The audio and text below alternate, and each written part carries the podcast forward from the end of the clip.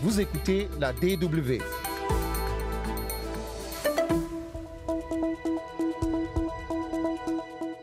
Comme une petite musique un peu angoissante en fond, l'Allemagne manque de travailleurs.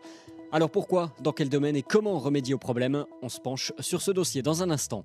Et puis en seconde partie de cette émission, grand reportage en Italie où on manque là de bébés. Le nombre de naissances s'effondre littéralement d'année en année. On verra pourquoi. Vous écoutez Vie d'Allemagne, Willkommen, soyez les bienvenus.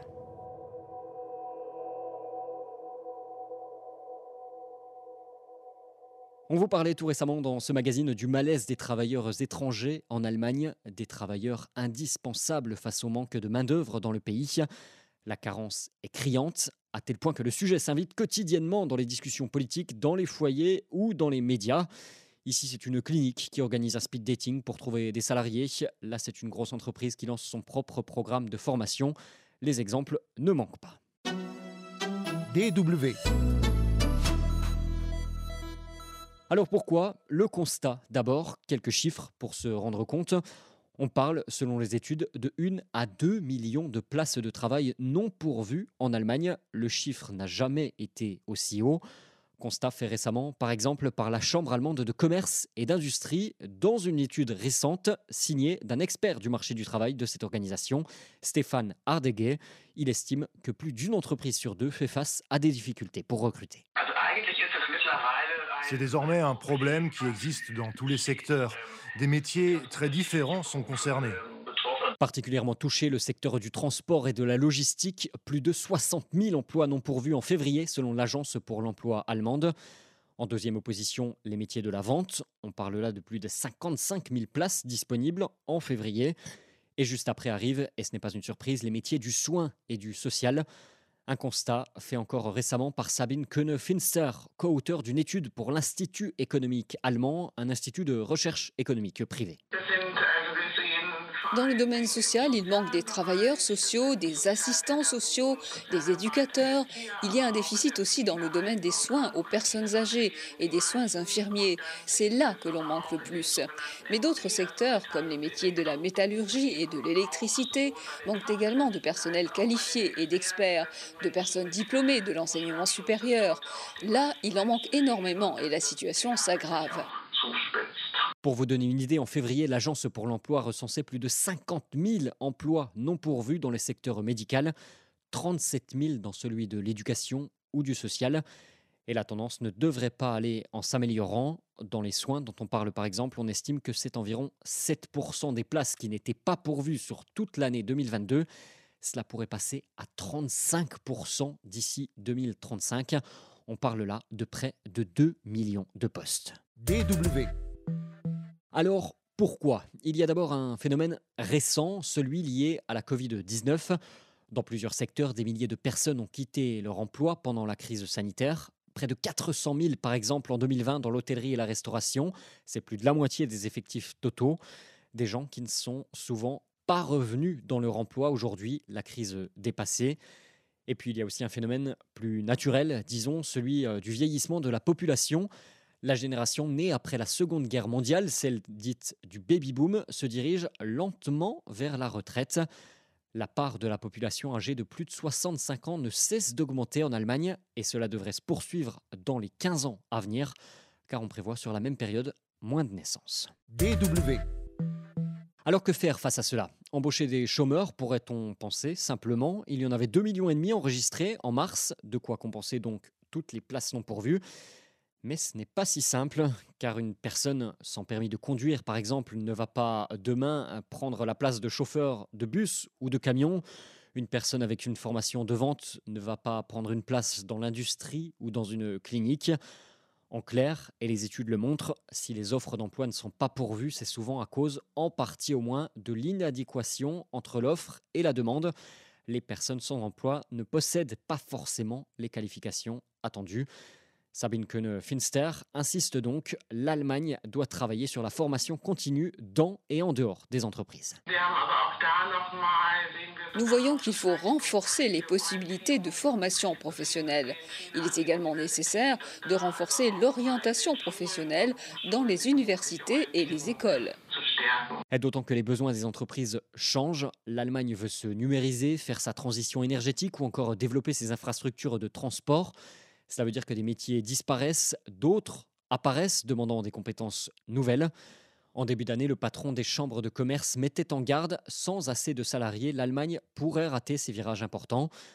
Alors, autre solution pour répondre aux besoins, on vous parlait ici récemment dans cette émission du souhait de l'Allemagne d'attirer la main-d'œuvre étrangère. Il faudrait 400 000 personnes par an, mais il n'y a eu que 40 000 personnes arrivées l'an dernier. C'est trop peu donc, et c'est pour ça que le gouvernement vient de proposer un projet de loi visant à assouplir les règles d'obtention de visas et permis de travail pour les ressortissants de pays hors Union européenne. Il ne sera par exemple plus nécessaire d'avoir une promesse de contrat de travail avant de venir s'installer en Allemagne. Il y aurait un système de points calculant les chances d'intégration. L'Allemagne espère ainsi gagner 125 000 travailleurs de plus par an avec cette loi. Mais cela ne suffira pas à combler les manques actuels et ceux qui se dessinent. En plus de cela, et des formations dont on parlait donc, le marché du travail doit intégrer plus de monde, insistent les experts. Celui de la Chambre de commerce et d'industrie qu'on entendait il y a quelques minutes insiste sur trois catégories de personnes. Stéphane Erdeg. Nous devons veiller à mieux exploiter les potentiels nationaux, c'est-à-dire par exemple employer plus de femmes, de seniors ou de chômeurs. Mais au regard de l'évolution démographique, cela ne suffira probablement quand même pas. Du côté des femmes, il y a notamment un potentiel à exploiter. Près de la moitié des travailleuses allemandes le sont aujourd'hui à temps partiel. C'est près de 9 millions de personnes, dont 3 millions et demi le sont contraintes à cause d'obligations familiales pour s'occuper des enfants, bien souvent. Pour vous donner une idée, les hommes, dans le même cas, sont aux alentours de 30 000. Il y a donc de ce côté-là du potentiel, mais cela veut dire aussi, par exemple, permettre aux familles de mettre davantage leurs enfants en crèche. Et là, les places sont trop peu nombreuses, par manque de personnel notamment. C'est le serpent qui se mord la queue. Relever ce défi donc du manque de personnel dans l'ensemble de l'économie allemande ne se fera donc pas d'un coup de baguette magique, mais demande des efforts et des politiques diverses côté pouvoir public et dans les entreprises. Vous écoutez la DW. Vue d'Allemagne, deuxième partie, on le disait, on attend moins de bébés dans la République fédérale dans les années à venir. C'est la même chose en Italie, où là la tendance est encore plus dramatique. Au cours des dix dernières années, les naissances ont chuté de 25%, déjà un quart de moins, un peu plus de 400 000 naissances seulement en 2021, à tel point que les autorités organisent des états généraux de la natalité pour la troisième année consécutive ce printemps. Alors pourquoi est-ce ainsi là-bas? Depuis Ascioli Piceno en Italie, Cécile Debarge se penche sur la question.